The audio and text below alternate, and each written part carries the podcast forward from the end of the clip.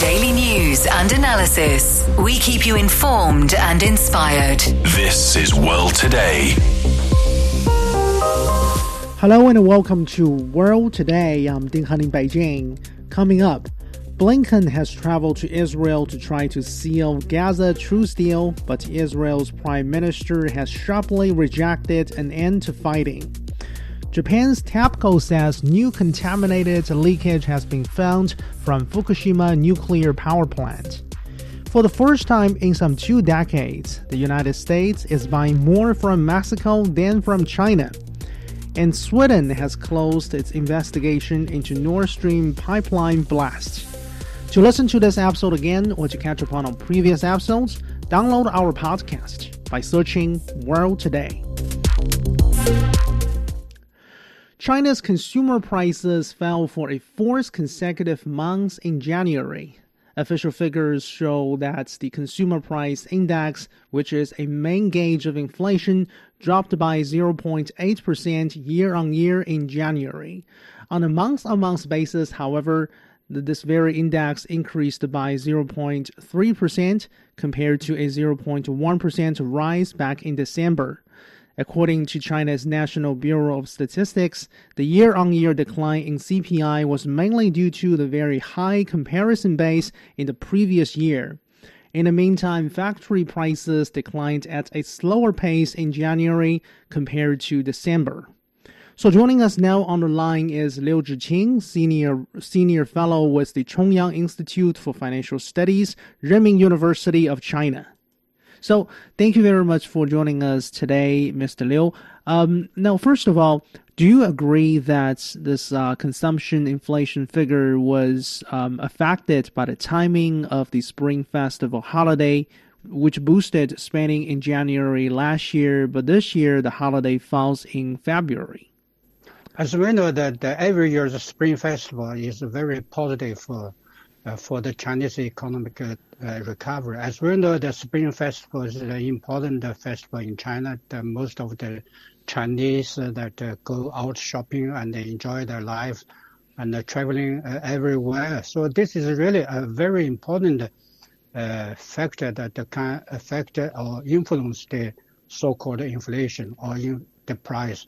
I mean that in some areas for some special products, food, for instance, hotel accommodation and catering and some spe- special supply products for uh, kits for uh, Asian people that, that the price will, could be uh, a much uh, uh, higher than normal time. So this is quite a, a, a I know that the very normal situation, not a very special meaning. I think we should not have tried to overestimate it or, or over mm. explaining this uh, problem. This because Spring Festival is anyhow is a hot time that for shopping. Hmm. So if we somehow divide this consumer price figure into two subcategories, while food prices dropped by 5.9% year on year last month in January, non food uh, prices actually increased by 0.4% year on year in January. So, what do you think this particular uh, pattern or picture tells us?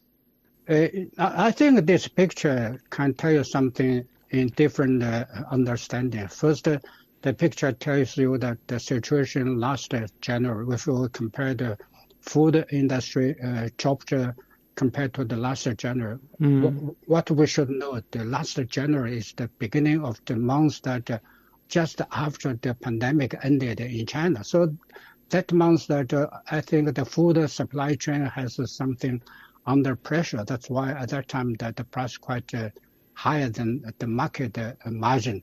But now, after one year, that, the market is becoming more mature and the supply chain is fully well managed. So that's why the uh, food uh, price this year is quite uh, reasonable. That dropped by almost 6%, 5.9%. This is quite normal because the supply chain is well done at, the, at this moment. But the non-food uh, price only very small, slightly increase. It doesn't uh, have a great meaning to make any sense to explain this because many people have different digests for the non-food products. The young people, gender, uh, aging people, they have all different uh, ideas about this. So, but uh, uh only increase less than uh, half percent, uh, half one percent at zero point four percent is quite reasonable.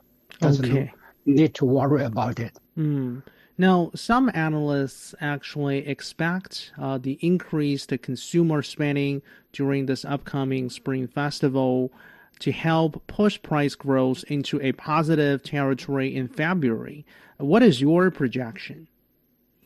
I should say that the price, uh, in our uh, idea understanding, the, for the consumer price should be in a positive uh, area, but not always as the negative margin. If if we compare the figures already 14, 49 percent, that is really lower than the margin price. But if we see that the price, uh, the background, we can see a good uh, signs that for the market development is still in wealthy and in good shape. But uh, because it's trying to meet the demands of the consumer, of the people, the majority of the people. So this is a very uh, important signal to the uh, to the market and also to the uh, to meet the demands of the people. So we need something that the new policy that to stimulate, to push all this uh, the consumption to make the price a little bit warmer. I, I want to say the word warmer, not as high as uh, as some in other countries, but a little bit inflation is still also positive for China's economy as always. Mm, that's for sure.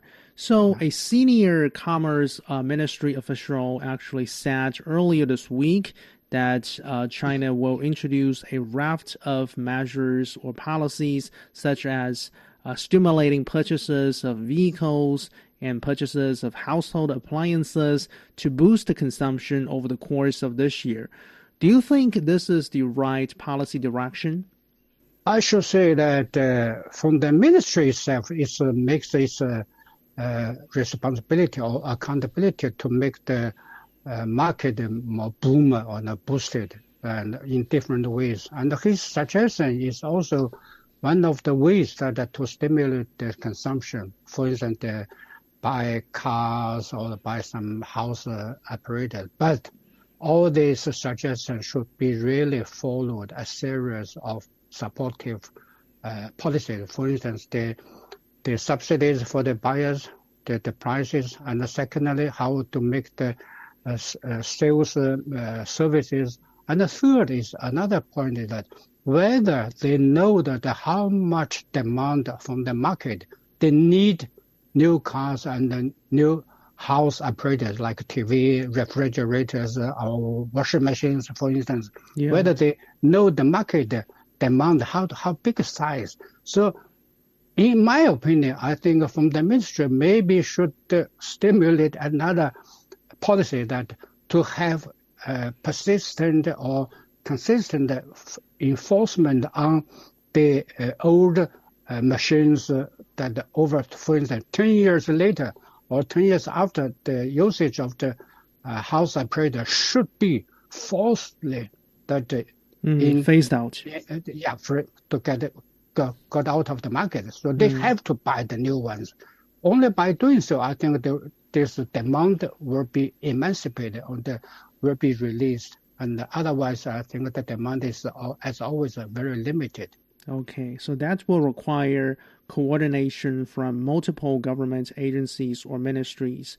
Now, in a bigger picture sense, uh, Zhiqing, uh, some Western media outlets are nowadays talking about a so-called uh, persistent or entrenched deflation in China, which some people say could undermine business and consumer confidence in the country and even undermine the stock market performance. What is your thoughts in this regard? Is there really such a thing as persistent deflation in China? I should say frankly that China is now facing or under a small pressure of the deflation. It's not only the because of the market itself performance tell us this picture, but if we recall what the central government has characterized our problem and the challenges we are facing. I still remember the central government has three points. First point that demand is weak. Secondly, supply chain is hit by the global market. Third, expectation is mm. also very weak. All these three categories are closely linked with deflation. Yeah. But it depends on whether it's a small deflation or it's a big deflation. I think China uh, only has a very uh, small pressure on the deflation. We should pay great attention to avoid some further deflation. So from Western media, they are, have something in different ways. They, they are happy to see that China could have more problems, especially for the greater deflation or greater pressure of some other problem, because China has never had a high inflation as they had. So they now try to make something different ways that we, you don't have inflation, but you have deflation. It's also bad. So this is a really a wrongdoing or wrong saying from the Western media. We should be uh, uh, alerted mm. to uh, not to follow these uh, comments. We should do our best jobs that to make our economy recovery more healthy, more sustainable, and especially to avoid inflation and also avoid deflation. Hmm. So you have actually um, elaborated on a very valid point in that now in, in, in those most recent years, major economies across the world have mostly being fighting against, I would say, stubbornly high inflation. Think about the situation in America. Think about the situation in, in Britain, some particular EU countries, the ongoing cost of crisis over there. So, with that in mind, why do you think China is standing as a kind of outlier in this regard? I, I should say that China has uh, already that uh, been a very uh, reasonable country that to ensure our uh, economy uh, developing in the right uh, way or in the right path. So at the very beginning, I think the fighting against the inflation is the most powerful job for China's government. So try avoid any uh, possibilities, uh, even this imported inflation from outside or the inflation caused by a domestic market. So we tried our best to avoid it. But nowadays, I think China has successfully avoided any uh, danger for the uh, inflation. And the deflation is something very normal during for the developing countries if the demand side is weaker. Because the demand side is weaker is not only because of our own policy, it's because of the the external demand. For instance, the decoupling from Western countries made really great pressure on China's product and economy. So in this picture or in this way, we should really understand what really uh, real problem we are facing and the challenges we are dealing with. I think the major problem is to we should try our best to uphold our uh, our path and our way to China's modernization, and also try to make all this economic development in a very healthy and sustainable way, not to be left side, not to be right side. We always try at the middle side to ensure the stability of the people's life to be increased regularly. Hmm, that was Mr. Liu Zhiqing, Senior Fellow with the Chongyang Institute for Financial Studies, Renmin University of China. You're listening to World Today. Stay with us. 祝大家龙年大吉！Happy Year of the Long. For the year of the Chinese dragon, I wish you a new year filled with the strength and vitality of dragons and tigers. It's Yu Shun from Roundtable. This is Niu Honglin from Roundtable and Takeaway Chinese. This is Zhou Fang with the Beijing Hour. I wish you 龙马精神，事业有成. May you have the energy and vitality of a dragon horse paving the way for a prosperous and successful journey ahead. May you soar to new heights and achieve great success in your career. May your journey be guided by the profound wisdom embodied by the majestic creature of the Long. 祝大家龙腾虎跃迎新春，瑞气迎门福满庭。祝你生龙活虎，恭喜发财！ You're listening to World Today. I'm Ding in Beijing. U.S. Secretary of State Antony Blinken has met with Israeli Prime Minister Benjamin Netanyahu in his fifth trip to the Middle East since the outbreak of the Israel Hamas war. The top U.S. diplomat said after the meeting that negotiations would continue towards a deal to pause the fighting in Gaza and free the remaining hostages.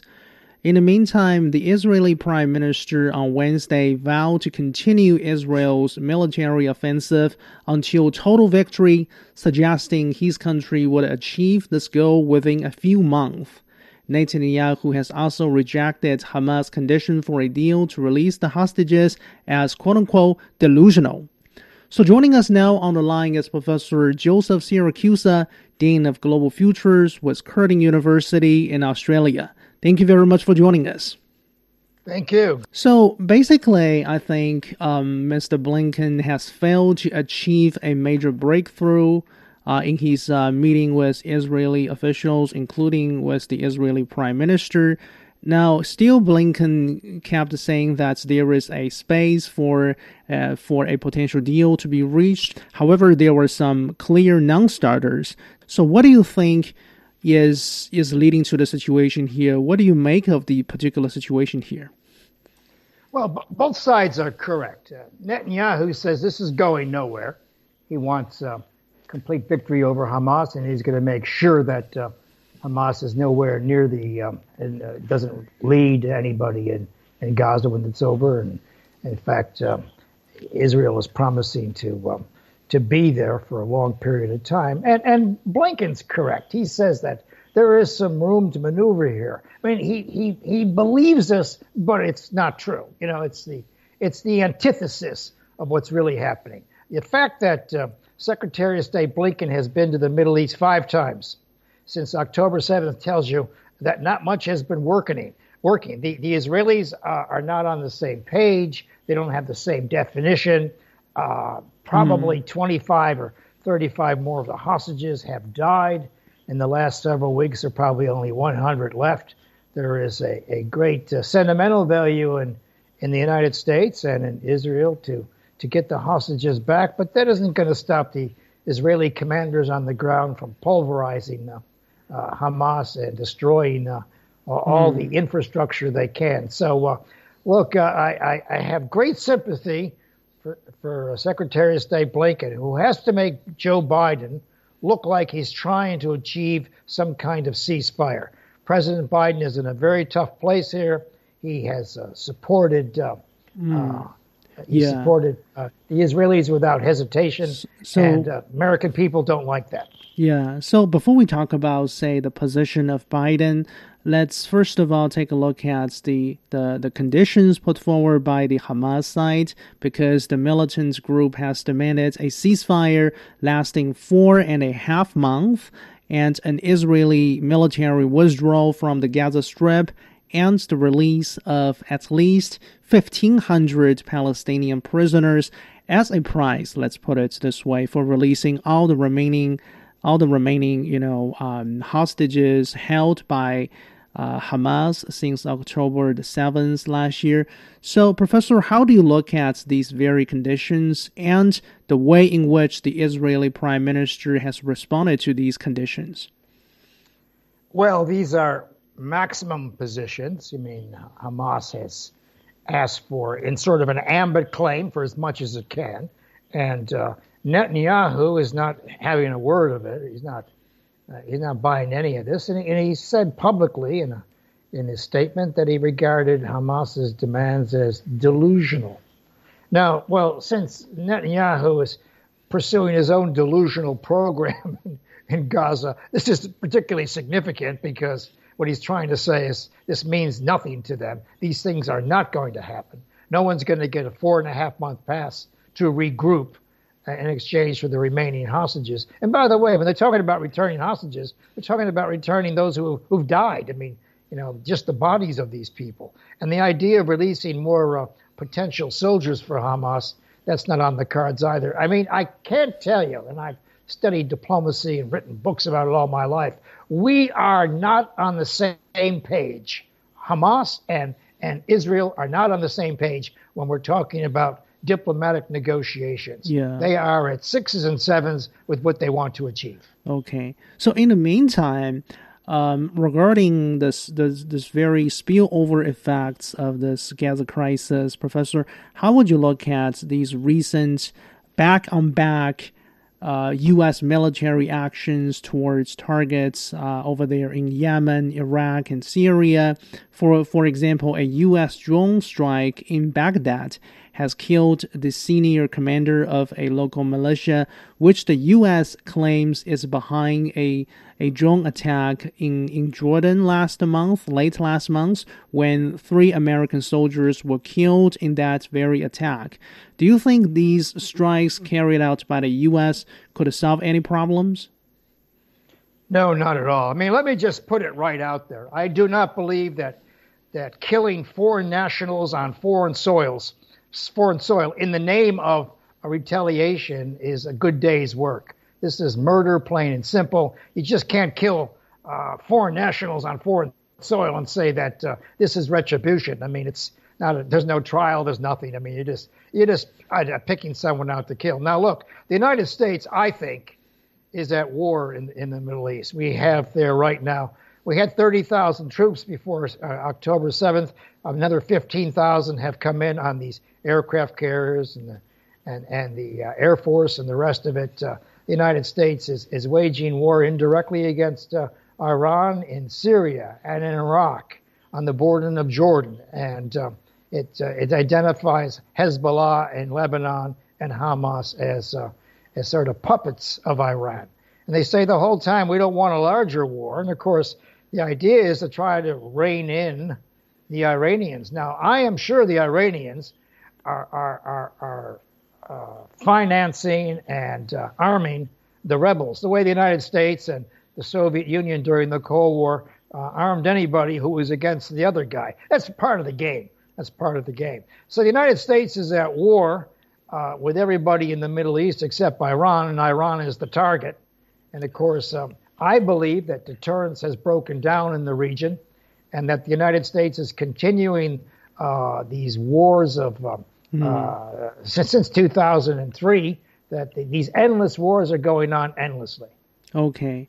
So, Professor, we still have about two minutes before we let you go. I mean, like you suggested, we don't want a bigger war. That's the comment by uh, President Joe Biden himself. But in the meantime, uh, we have also seen, say, National Security Advisor Jake Sullivan said that these recent U.S. military actions are quote unquote the beginning, not the end. Then, on the part of Blinken, uh, diplomatic efforts are going on this week. So, all in all, do you see any self conflict or self contradiction in the way that Biden administration has responded to all these issues? Oh, I, I, I think American foreign policy for the past 30 years has followed a contradictory policy. You know, it does one thing and says another thing and holds people to double standards when they don't believe them, them themselves. Yes, it, it is contradictory. I mean, it's the, it's the classic, uh, uh, it's the classic dialectic at stake. Uh, you know, the other day when we had this attack in Jordan, Americans found out for the first time that there are 3,000 American troops in Jordan, in the Hashemite Kingdom of Jordan, protecting them against ISIS. I mean, Americans, ordinary Americans, most Americans didn't even know they were there. I, I've talked to military people who didn't know they were there. So, you know, if you got 3,000 Americans in Jordan and some of them are at some outpost somewhere, they're just waiting to get killed one night, and that's exactly what happened. So I, I think American foreign policy is self contradictory. It has to have a real rethink. But of course, at the end of the, the day, the important thing is to end this war in Gaza, uh, without which nothing else will happen. Okay. Thank you very much for joining us as always. That was Professor Joseph Siracusa, Dean of Global Futures with Curtin University in Australia. You are listening to World Today. For more, you can follow us on X at CGTN Radio. I'm Ding in Beijing. We'll be back after a short break.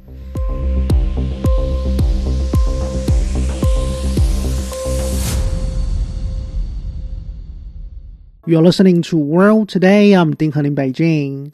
China is urging Japan to promptly disclose information on its latest leakage of radioactive water at the Fukushima nuclear power plant.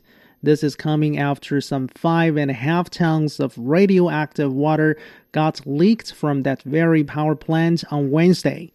The Chinese embassy in Japan says repeated accidents in the process of treating nuclear contaminated water have exposed the disorderly management of the operator, namely Tokyo Electric Power Company, as well as the Japanese government, highlighting the need for the international community to carry out supervision. So for more, my colleague Xu Yawen had a talk with Dr. Rong Ying, Senior Research Fellow with the China Institute of International Studies. Dr. Rong, it's reported that the leak from a vent was spotted by a worker who was cleaning the equipment before operating the facility, and the spokesperson of Fukushima power plant says vents should be closed during cleaning, but this time they were open. So, what's your take on the incident? Well, it's very unfortunate. I think once again, you know, Fukushima Daiichi, I mean, the uh, nuclear contaminated water had, an, I mean, the process for the treatment of that has once again run into problems. I think this is the second, uh, as far as I know, incident or accident related to that. Back in a few months, we had a similar incident or incident related to the uh, purification or processing of the uh, contaminated nuclear waters which involved four Japanese workers and uh, who again rushed to the uh, the hospitals for emergency treatment. And it raised many questions. First and foremost, was the probability of accident like that are very much big. It is largely because of the fact that we humans tend to make error. So we cannot rule out these possibilities. And secondly, of course, there are the question is whether operators or the related sort of uh, companies, whether they have done thorough investigations as they promised for the previous accident, which very much would help in managing or preventing the similar incident. If, like any other incident like that, if it repeated I mean, continue to make problems. It must be said, must something really is wrong with that. And the nuclear contaminated water of Fukushima Daiichi related to the safety, security of the environment, related, and also, of course, uh, very much controversial things. And and last but not least, I think neighboring countries and in particular, the fishing community of Japanese themselves are very much opposed uh, to that. So this is very unfortunate. Well, talk about what will happen next. Uh, we have learned that Fukushima power plant's operator, Tokyo Electric Power Company, says no leakage into the sea has been detected, nor has any sign of contamination been detected outside the facility. In the meantime, the company says it plans to remove soil from surrounding area that may have been contaminated. So, my question is if the spillage is nothing to worry about, as the Tokyo Electric Power Company claimed, why do they plan to remove surrounding soil?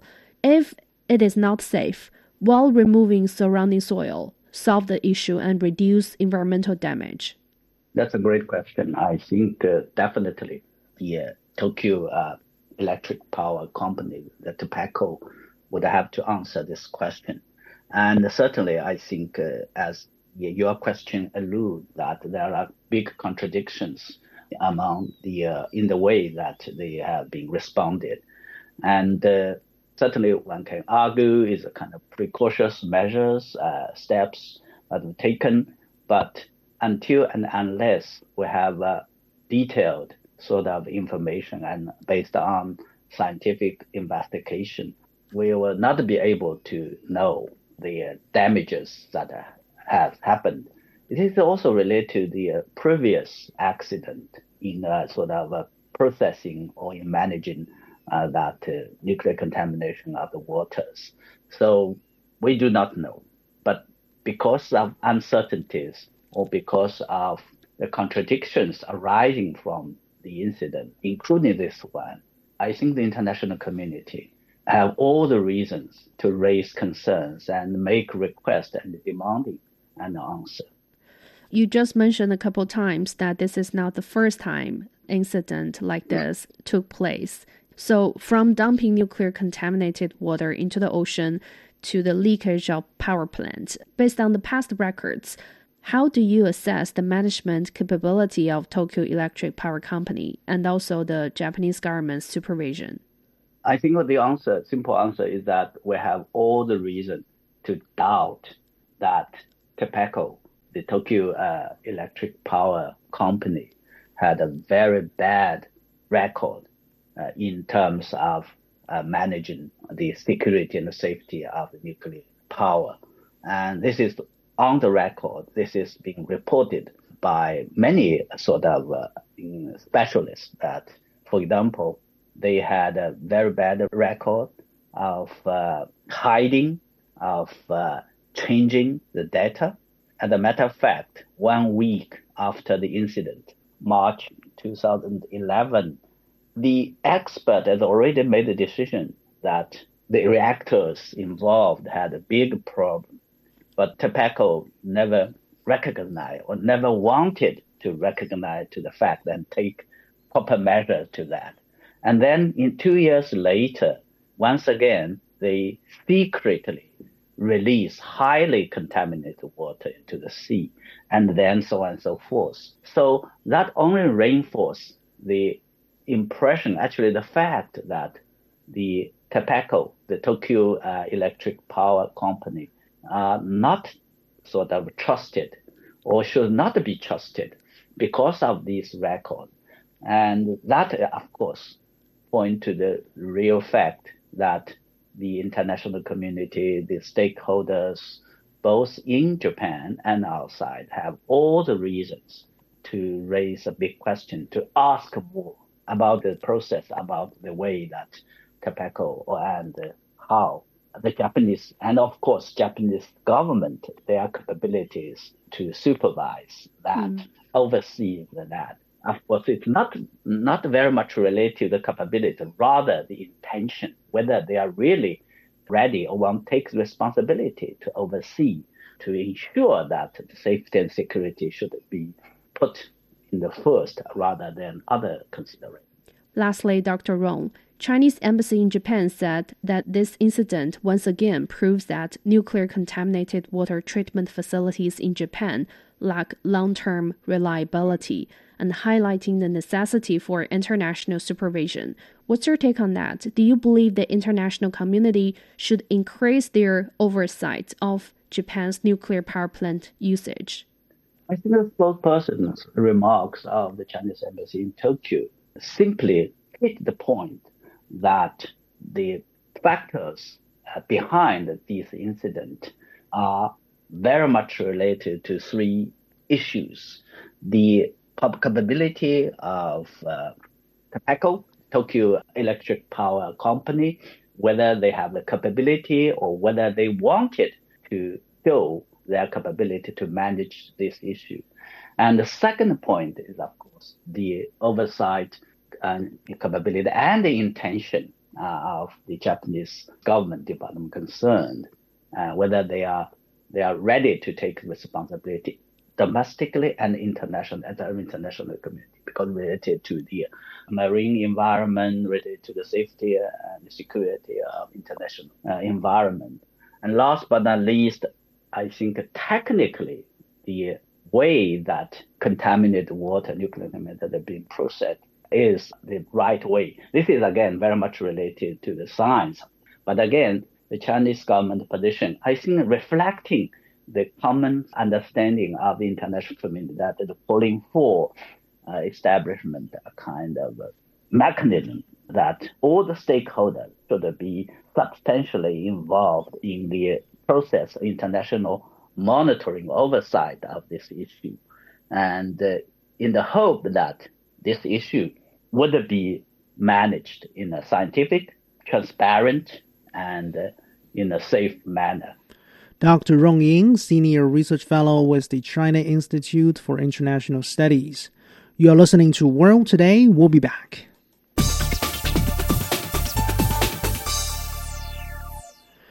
You are listening to World Today. I'm Ding Han in Beijing. Mexico has surpassed China as the leading source of goods imported by the United States. New figures from the U.S. Commerce Department is showing that the value of goods imported by the United States from Mexico rose by almost 5% from 2022 to 2023, hitting more than 475 billion US dollars. In the meantime, the value of Chinese imports tumbled by 20% to 427 billion US dollars. The last time, for your information, when Mexico goods uh, imported by the United States exceeded the value of Chinese imports was in 2002. So joining us now on the line is Dr. Edward Lehman, Managing Director of Lehman Lee and Xu Law Firm. Thank you very much for joining us. Great to be here. Any surprise when you saw this happening?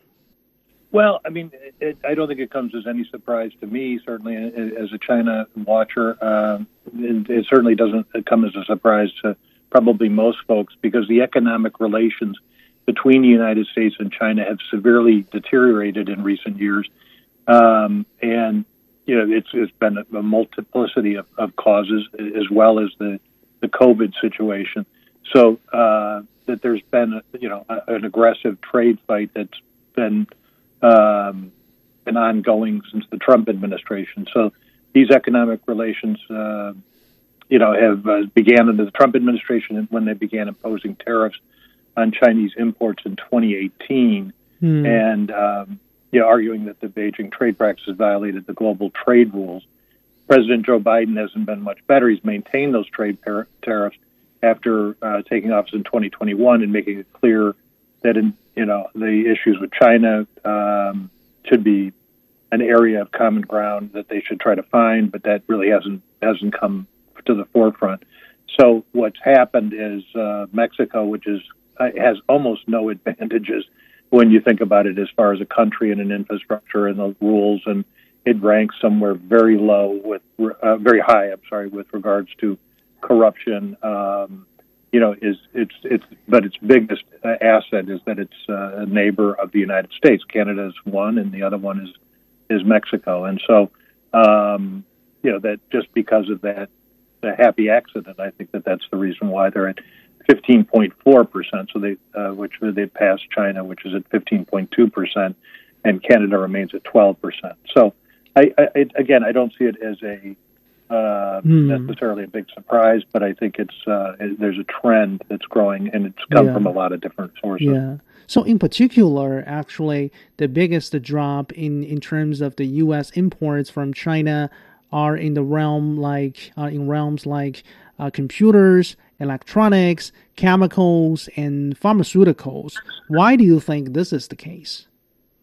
Yeah, that's very interesting that it's those products in particular. I mean, again, that would be sort of a, what we like to call uh, in the uh, United States, folks at least, the Amazon effect, probably with with uh, computers, electronics, um, maybe pharmaceuticals, uh, but uh, chemicals is another thing. But um, that people want to buy things and they would like to get them immediately. When it comes from China, it you know would, it could take 11 days to come or whatever it is by boat. Uh, you know, and it's not particularly regular. It, there's a crossing in the United States at Laredo, Texas, between uh, Mexico and Laredo, and that apparently is is working 24 hours a day. It's only a commercial crossing, and there's uh, you know it's working 24 hours a day, seven days a week, and people on the Mexican side drive their trucks there, and then Americans into a, a zone, and then the American drivers will pick it up mm-hmm. that physical truck and then bring it to the United States. So the the point the point of that is, is that they're bringing in exactly what you're talking about, and uh, and and that that's where um, you know they're they're filling in the gap. Hmm. Some Chinese manufacturers have reportedly established some manufacturing facilities and factories over there in Mexico, uh, with uh, with an eye to um, advancing their their sales or their uh, supply chain connections with the U.S. market. What do you make of this particular phenomenon? Would you personally uh, encourage Chinese uh, businesses to do so? I mean, from a legal perspective, uh, I think it's a good idea rather than having to pay the high tariffs because these these tariffs that have been imposed upon upon China, it's forcing China. I mean, to to be able to have a second look, or, or Chinese manufacturers uh, to to take a look at Mexico because of the low tariff rates between the two countries. I mean, it's changed over the years, but uh, they're much lower than it would be in the United States. I mean, we know that the relationship with China and Mexico goes back to what 1972, something like that. And in 2005, you know, Chinese leader Hu Jintao came to Mexico, promising increased investment. So it's not, you know, it's not been so long ago, and, and they wanted to do it in automobile parts and manufacturers and mineral exploration. Um, and in 2008, the, Me- the Mexican president came to, to Beijing. So there has been discussion back and forth, and I, I think that there's been, you know, always friendly relations with a couple of hiccups between Mexico and and uh, China. Hmm. Um, but uh, but no, I, I think that obviously that if Chinese have to start to think about um, taking advantage of that and making it, you know, made in Mexico in some instances rather than made in China, in order to uh, circumvent some of these uh, very high tariffs that they're facing, if we if things don't change, and hopefully things will be able to change mm. through, through talking and negotiation. Mm. So, on the Mexican side, uh, this country's president, Mr. Andrés Manuel Lopez Obrador, said uh, earlier this week that Mexico's uh, trade status is giving this country some kind of new leverage because it would make it much harder for the United States to close its southern border with Mexico to limit, say, immigration as suggested in some ongoing negotiations regarding a border bill in, in the U.S. Senate. Do you think um, the, this particular point by this uh, Mexican president uh, has has has a point here? You know, I think he does have a point. I mean, it, it's one that's worth exploring. Certainly, I mean, Mexico is our neighbor. It is now the number one trading partner. And like you said, it wasn't until 2002 that they, they were our number one trading partner. But before that, I mean, it was Canada. So, I mean, things go up and down and change because of what kind of products and what kind of people that uh, need those products in the United States. You know, Mexico is not blessed with a lot of things. And so um, it, it just is you know, the top 50 ports in the you know in the world None of them are Mexican, for example, and none of them come close to the kind of trade and whatever is going on between, say, China and the United States. So they have their own host of problems. But I do think that, you know, Mexico and the United States, because of, again, remember that California and all New Mexico and all these areas used to belong to Mexico. It was the Mexican War of 1848 that brought them into the United States, actually. So that was one part of Mexico. So we're inexorably linked because of that border. We're inexorably linked. Uh, there's, like I said, there's a river that passes between Laredo and and uh, Mexico, and um, you know Lenovo is operating in this uh, region and has been for quite some time. Mm. And there is a, a Chinese uh, operation there that, but I but I do see that it will give them more leverage, and I I think that uh, yeah, this border thing has, has been ongoing for quite some time, and I hope that it gets it gets solved. Hmm. So, very briefly, the final question before we let you go. I mean, putting aside this very immigration issue between the two sides, do you think this new trend regarding trade we're talking about today is going to pave the way for more trade uh, frictions or disputes between between the U.S. and Mexico? Yeah, I mean, immigration a huge issue and always in the in the headlines, but I do think that you're going to see more and more trade related disputes between the United States and Mexico because you're going to have people that are going to be parsing out the rules and the laws and uh, the tariffs, and as a result, you're going to see the pushback from the United States uh, inevitably and from uh, companies there. But at the same time, I, I, would say that there's a lot of U.S. companies that are also like Chinese companies who are looking to go there that have taken advantage of the labor and the situation in Mexico themselves. Hmm. So um, yeah. it might be a little bit different. Yeah, your point's well taken. But thank you very much for joining us. That was Dr. Edward Lehman, Managing Director of Lehman Lee and Xu Law Firm. You are listening to World Today. We'll be back.